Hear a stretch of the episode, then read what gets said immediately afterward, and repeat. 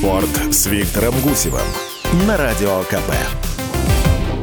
Снова здравствуйте, друзья мои. Меня зовут Виктор Гусев, и я продолжаю представлять вам спортивные новости и по-своему их комментировать здесь, на радио «Комсомольская правда».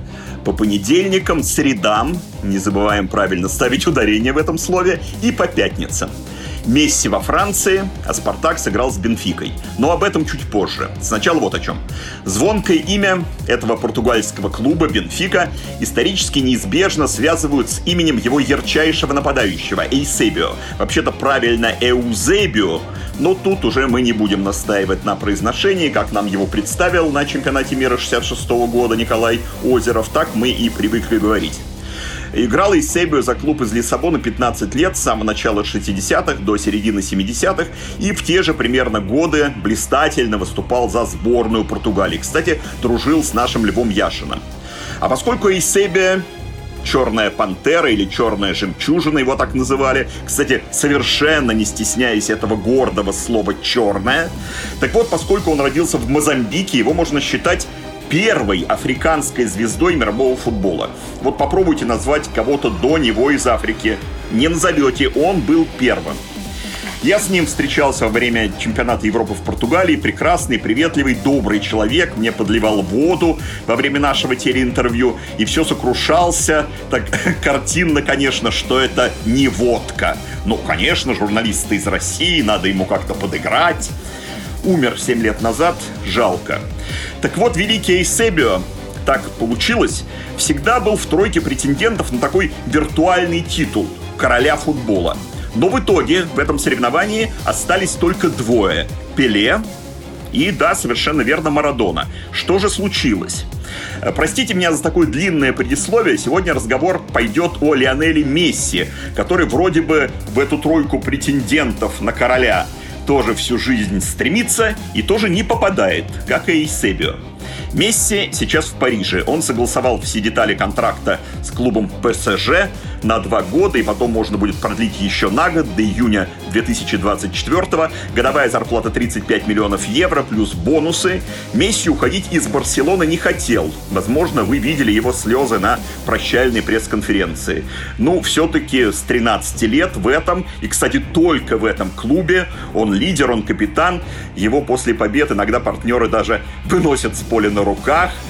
Кстати, врачам выносить с поля не приходится, так как Месси по сравнению с другими звездными нападающими, э, считай, вообще не травмируется. Низкий центр тяжести, удивительная техника, маневренность поразительная, э, которая ему позволяет в большинстве случаев избежать вот таких серьезных столкновений с соперниками. И вот такого человека Барса потеряла, так как ей не удалось зарегистрировать в испанской лиге новое соглашение – даже с 50% понижением зарплаты, на которое согласились обе стороны. Вопрос этого самого пресловутого финансового фэрплей. И вроде бы неизбежность, да, фэрплей, нет. Клуб допустил ряд ошибок, в частности, с другими контрактами своими, и в итоге достиг установленного потолка. А так ухода Месси можно было избежать. И вот в результате он плачет на пресс-конференции, он уже в Пари Сен-Жермен, и уже ничего не поделаешь, и номер 30 на спине. Под таким он когда-то начинал в Барселоне. Но почему же не король футбола? А дело в том, что вершина всего в этом виде спорта, при всем моем уважении к той же Лиге чемпионов, это чемпионат мира. В отличие от Месси и Эйсебио, у их конкурентов, Пеле и Марадоны, есть победой вместе со сборной на мировых первенствах. И это в разговорах о титуле короля и в головах специалистов, и пусть как-то подспудно в головах болельщиков, решает все. Вот это мое мнение, можете не соглашаться. Месси ликовал, когда тут недавно со сборной Аргентины вообще впервые что-то выиграл. Но это был не чемпионат мира, а Кубок Америки. Аналог всего-то, ну, всего-то, ну, условно говорю, аналог нашего евро, но не чемпионат мира. Я снова говорю, ничего не поделаешь.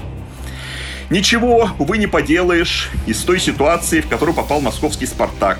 Накануне надо было отыгрывать у Бенфики на ее стадионе, перед которым стоит памятник Эйсебио, два мяча, пропущенные дома. А в итоге, друзья мои, удивительная игра, в которой со стороны «Спартака» не было вообще ничего. И вы знаете, можно все что угодно говорить о тренере, мол, кого взяли. Но, друзья мои, для Лиги Чемпионов нужны игроки. В составе Бенфики целая группа футболистов из сильных европейских и латиноамериканских сборных. У Спартака значит, звезды. Ларсон, Промес. И вот мы говорим, эх, вот без Промеса трудно, травма.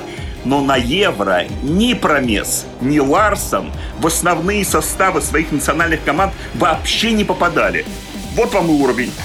0-2 дома, 0-2 в гостях. И «Спартак» из Лиги чемпионов, точнее даже туда не попав, перемещается в Лигу Европы. Сегодня, кстати, победитель Лиги чемпионов и победитель Лиги Европы поборются за Суперкубок УЕФА. Челси и Вильяреал сыграют в Белфасте. А я, друзья, сейчас в Ижевске, где сегодня тоже кубковый матч. Одна 64-я финала Кубка России. «Зенит», только местный «Зенит» Ижевский, встречается с командой «Торпеда» из города Миас. Как меня сюда занесло, расскажу вам в следующий раз.